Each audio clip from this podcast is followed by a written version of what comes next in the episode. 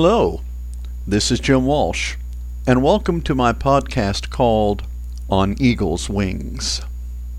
Today we want to continue with our part two of a podcast that we began previously about a pre recorded lesson which I've called Being Directed to Jesus. And we want to pick up today in continuing the account of Peter his brother Andrew directed him to Jesus, and then we're going to pick up with the part where Jesus then tells Peter what he is going to do. Because later on in the post resurrection account of John's Gospel, John chapter 21, it is Jesus who then specifically speaks to Peter about Peter being one who would be involved in directing others and providing for others on behalf of Jesus. John 21, verse 15. So when they had dined, Jesus said to Simon Peter, Simon, son of Jonah, lovest thou me more than these? He saith unto him, Yea, Lord, thou knowest that I love thee. He saith unto him, Feed my lambs. He saith to him again the second time, Simon, son of Jonah, lovest thou me? He saith unto him, Yea, Lord, thou knowest that I love thee. He said unto him, Feed my sheep. He saith unto him the third time, Simon, son of Jonah, lovest thou me? Peter was grieved because he had said unto him the third time, Lovest thou me? And he said unto him, Lord, thou knowest all things. Thou knowest that I love thee. Jesus saith unto him, Feed my sheep. Verily, verily, I say unto thee, when thou wast young, thou girdest thyself and walkest whither thou wouldst. But when thou shalt be old, thou shalt stretch forth thine hands, and another shall gird thee and carry thee whither thou wouldst. This spake he, signifying by what death he should glorify God. And when he had spoken this, he saith unto him, Follow me. It's interesting how, in the beginning of John's gospel, he says, in effect, Follow me. And now at the end of John's gospel, he says, Follow me. Peter is, in effect, being directed not simply to follow Jesus, but also to be one who directs others. Feed my sheep, give them my word. And of course, we see this unfolding on the day of Pentecost, Acts chapter 2, after the Holy Ghost has fallen upon the disciples and they begin to speak uh, upon the apostles and they begin to speak in other tongues and other languages. The Jews there begin to surmise that they must be drunk. So Peter then says in verse 14, Ye men of Judea, and all ye that dwell at Jerusalem, be this known unto you, and hearken to my words. For these are not drunken as ye suppose, seeing it is but the third hour of the day. And he then reveals unto them the prophecy that was promised by Joel being fulfilled in Jesus, the prophecies of David being fulfilled in Jesus, all those prophecies coming to a head in demonstrating through his resurrection that Jesus is the Christ now seated on David's throne, which is in heaven. And then it says in verse 41 Then they that gladly received his word were baptized, and the same day there were added unto them about 3,000 souls. So here in John chapter 1, here is Andrew, faithful disciple of John faithful disciple, becoming a faithful disciple of Jesus, directs his brother, Simon Peter, unto Jesus. And it is Peter who becomes the spokesperson. Peter who is given the keys to the kingdom of heaven. Peter who preaches on the day of Pentecost. Peter who reveals the gospel unto the Gentiles. Peter who is the one who is commissioned by the Lord to feed his sheep. We know very little about the role of Andrew, but what we know is important. Andrew directed others unto Jesus. The next person that we find in John chapter 1 is Philip. And we see Philip is involved in directing someone to Jesus. Verse 43, it says, The day following, Jesus would go forth into Galilee, and findeth Philip, and saith unto him, Follow me. Now Philip was of Bethsaida, the city of Andrew and Peter. Philip findeth Nathanael, and saith unto him, We have found him of whom Moses in the law and the prophets did write, Jesus of Nazareth, the son of Joseph. And Nathanael said unto him, Can there any good thing come out of Nazareth? Philip saith unto him, Come and see. Jesus saw Nathanael coming to him and saith of him, Behold, an Israelite, indeed in whom is no guile. Nathanael saith unto him, Whence knowest thou me?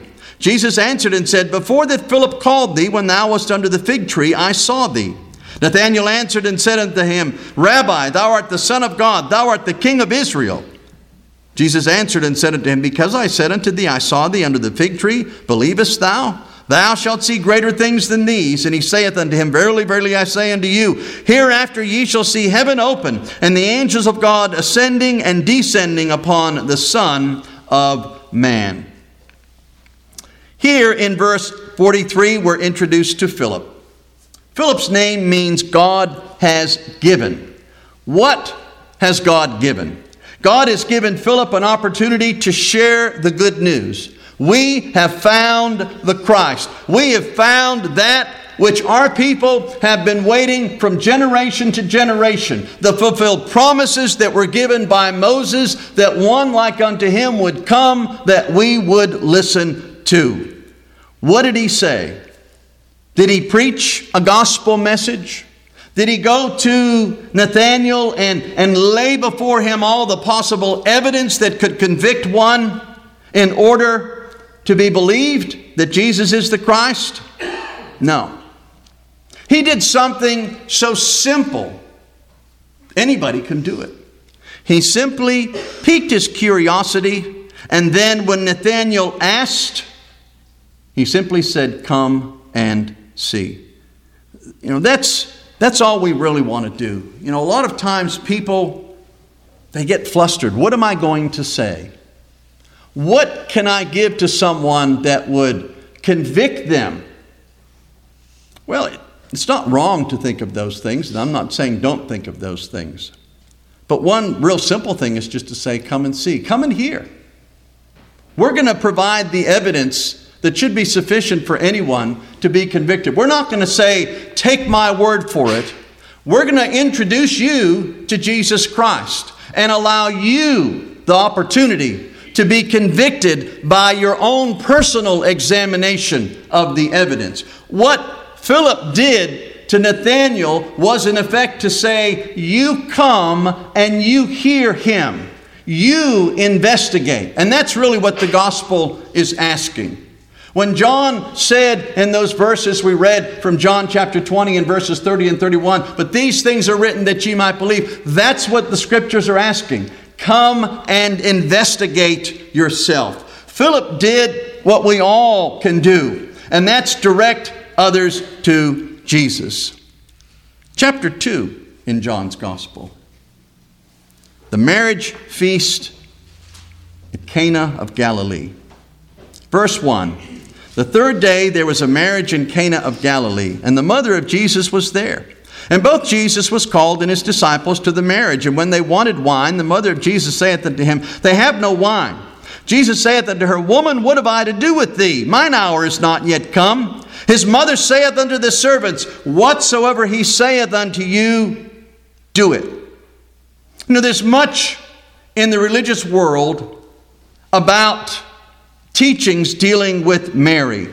When I grew up in the Catholic Church, I was taught that she was the mother of God. I was taught that we can pray to her. I was taught that she had manifested herself miraculously to people over different periods of time and given them messages from heaven. I was taught that she would help me in my prayers. I was taught that she is a mediator who is as powerful as God Himself. In the Catholic Church, she's referred to as the Queen of Heaven. And I've often found it, as an adult in understanding the scriptures, I've often found it strange that a term would be used for an individual that people would say is good, but a term that God has already declared as bad. We wouldn't go around and call someone the devil or Satan. We certainly wouldn't do that. We recognize that, that certain names have a connection with that which is evil. Back in Jeremiah chapter 44, the people of God were punished.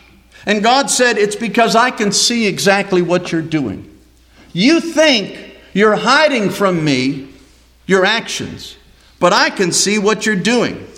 And he said they were involved in idolatry. They were involved in idolatry to a female idol. And do you know what the name of this female idol was? She was called the Queen of Heaven. Jeremiah chapter 44 Beginning in verse 17, but we will certainly do whatsoever thing goeth forth out of our own mouth, to burn incense unto the Queen of heaven, and pour out drink offerings unto her, as we have done, we and our fathers, our kings and our princes in the cities of Judah and in the streets of Jerusalem, for then we had plenty of food and were well and saw no evil. But since we left off to burn incense to the Queen of heaven, and to pour out drink offerings unto her, we have wanted all things and have been consumed by the sword and by the famine. And when we burned incense to the Queen of of heaven and poured out drink offerings unto her? Did we make her cakes and to worship her and pour out drink offerings unto her without our men? So the people were making an excuse. They were saying, you know, when we practiced this particular idolatry, we had plenty. But when you told us to stop, we didn't have anything. So we want to go back. And God said, I'm going to punish you for doing that. I sent my prophet to tell you to stop, and now you've gone back to doing it. But we're focusing on the fact that this idol was called the Queen of Heaven. And so God had told the people all the way back, I am the Lord your God. You will have no other gods before me. When we offer up a prayer to our Heavenly Father, or we pray to Jesus. We're praying to God. We're praying, praying to the Godhead. We're not praying to a human being who has died. Mary is a human being who died. She was not divine, who came in the flesh like the Son. She was born human. She died a human death. And she'll be resurrected someday and she'll be judged someday. She is of no greater importance or any less importance than any other human being. And note what she did here in John chapter 2. She did no miracle, but she directed people to Jesus.